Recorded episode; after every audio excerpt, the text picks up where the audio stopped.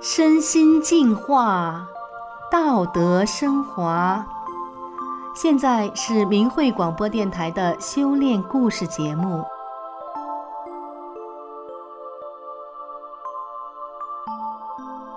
听众朋友您好，我是宋阳。今天和大家分享的故事是：家运从此改变上集。故事的主人公三桂。是一位普通农民，他的家运和国运一样多灾多难、坎坷多事。可是从一九九八年秋天，他的命运彻底改变了，家运也从此改变了。让我们一起来听听他的故事。三桂出生在一个普通的农民家庭，他爷爷家境富裕，遭到土八路绑票后。带着五个儿子、两个女儿，从县城逃难到一个偏远乡村，从一个富人变成了一无所有的佃户。为此，他也逃过了中共历次运动被批斗的劫难。三桂的爷爷七个孩子，不到中年就死去了三男一女。三桂的父亲也生了五男一女，可谓人丁兴旺。可是他大哥三十七岁就英年早逝，三年后四弟又差点摔死，家里凶事不断。父亲五十九岁那年也肝癌去世，母亲六十二岁得了脑血栓。除了妹妹生活还过得去，三桂哥四个落魄到快要饭的地步了。那一年三桂搞养殖赔了五万多元，当时五万元。能开个像样的煤矿，人们都说三桂完了，一辈子都站不起来了。他也体会到人要倒霉喝凉水都塞牙的滋味。人在难处，穷困潦倒，朋友没了，亲情没了。三桂独望星空，绝望无助，真是到了山穷水尽的地步。就在三桂四处奔波、苦苦挣扎的时候。他妻子修炼法轮大法了。那是一九九八年秋天，三桂返回家，看到妻子胖了，苍白的脸变得红润了。原来体重才八十多斤，全身是病，又加上生活艰难，才二十六岁就变得非常老相。妻子的变化让三桂很吃惊。妻子说。我看了一个月的《转法轮》就好了，这书太好了，大法师傅说的太好了，你有时间也看看，不行咱们也请本《转法轮》。这书是三桂姑姑的，这几天就要来取书了。其实那时候三桂落魄到连买本书的钱都没有。妻子的变化惊动了村里几个出了名的药篓子。他们就约好去了县城学功法，学完后，妻子一回家就高兴地对三桂说：“你看，我给你拿回宝贝来了。”他从兜里掏出两本《转法轮》，一本《精进要旨》，一本《转法轮卷二》。三桂说：“你给人家钱了吗？”妻子说：“人家修大法的都太好了，硬让去家里，把功法都学会了。中午一起吃了饭。”这书是人家送的。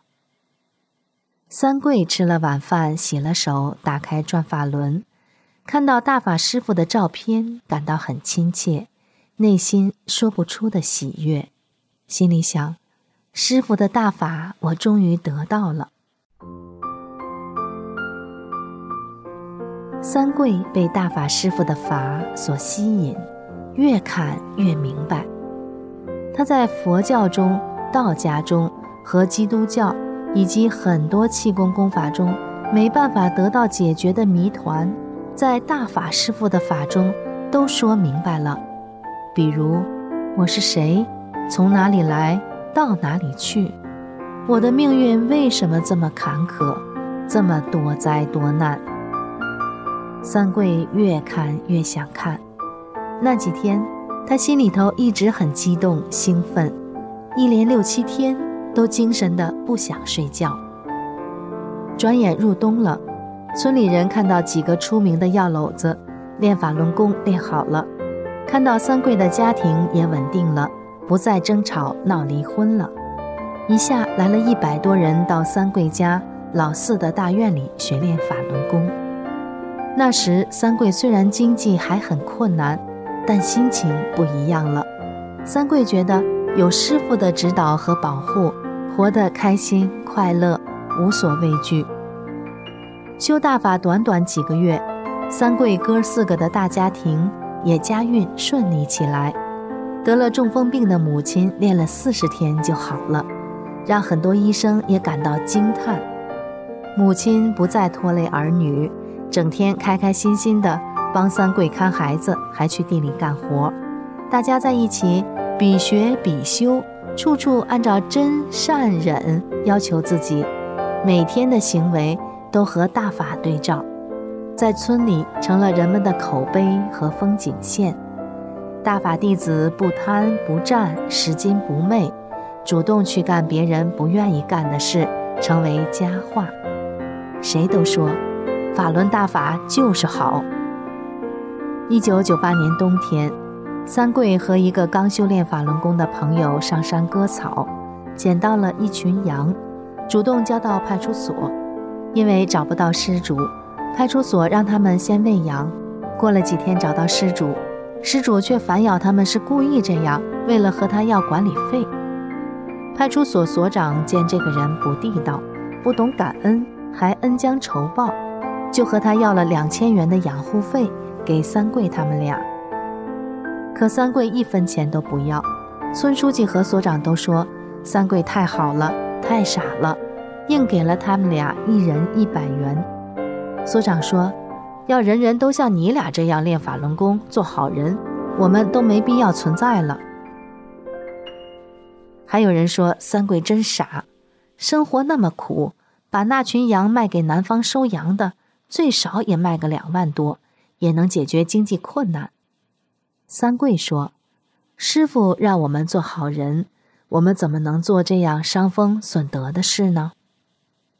转眼到了一九九九年七月二十日，以江泽民为首的政治集团动用所有的国家机器，对法轮功修炼者诽谤打压，一时间天黑地暗，恐怖压顶。做好人的修炼人成了人们指指点点、嘲笑谩骂的对象。在生死面前，许多人退缩了。放弃了大法，村里一百多个修炼的人，由于邪恶的迫害，只剩下十几个人。村乡干部、派出所经常骚扰他们。一天夜里，三桂被乡干部、县里的下乡干部、村干部一伙二十多人从被窝里叫起来。一个村干部偷偷和三桂说：“你悄悄地跑吧，今天商量好了，要狠狠地揍你。”给你上刑罚。三桂心想：我绝不能跑，我跑了孩子怎么办？老婆怎么办？我跑了会给大法丢脸，因为我没有错，大法是正的。到了大队办公室，为首的乡书记拍桌子瞪眼，问三桂什么时候开始学的法轮功，书从哪儿买的？为什么要学法轮功？三桂说：我是九八年学的。那个时候，各大书店都有卖的。学法轮功是我们的缘分，没有谁让我们学练，是我们自己要练的。乡书记又拍桌子说：“法轮功是违法的，国家已经定为邪教，知道吗？”三桂说：“法轮功救了多少家庭，让多少快家败人亡的家庭又生机兴旺起来，让多少生不如死的病人重获新生。”让多少浪子又回头做好人，就练练五套功，每天以真善忍为标准做好人的人是犯罪吗？每天做好事帮助别人错了吗？我的大家庭是大法救的，师傅救的。你们不信，问问村干部、乡干部，他们知道。我是村里的第一穷，老婆老娘又有病，到现在我还没有把他们治病欠的外债还完。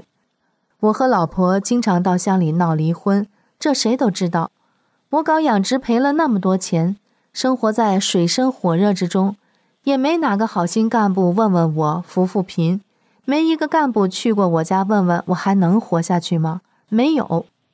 现在我们全家修炼了，老娘病好了，老婆病好了，他们身体好了，减轻了我们家的负担，家运也顺当了，家庭和睦了，我们的日子过得有希望了。你们却说我们犯法了，加入邪教了。你们是怕我们过得好吗？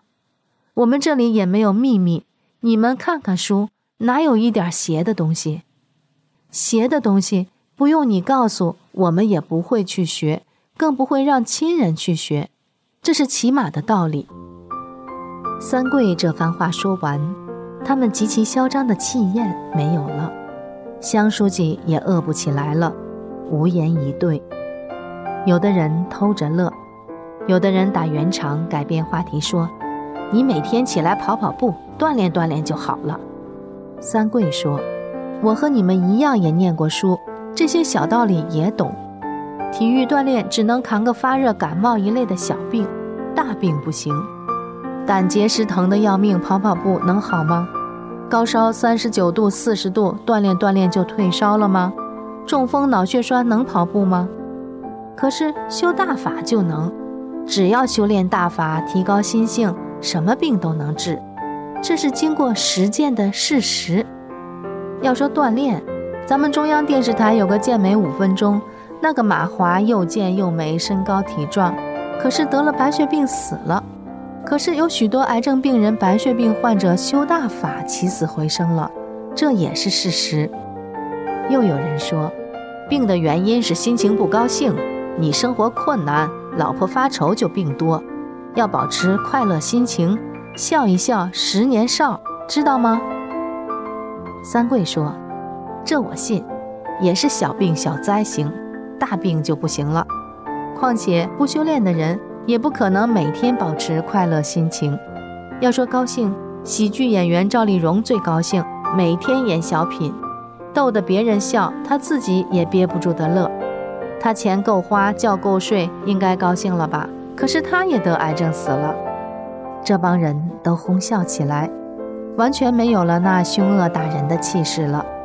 乡党委书记说：“那也不能去围攻中南海参与政治啊。”三桂说：“我老娘七十多岁的人了，书都没念过，老婆小学文化都不知道什么叫政治，怎么会参与政治呢？扣帽子也扣不上吧？至于说围攻中南海。”他们连乡政府、大队政府都围攻不了，怎么围攻得了中南海呢？乡书记干部们尴尬起来，随行的人都笑了起来。听众朋友，故事的上集讲完了，请继续收听下一集。好，听众朋友，今天的故事就讲到这里，我是宋阳，感谢您的收听，我们下次再见。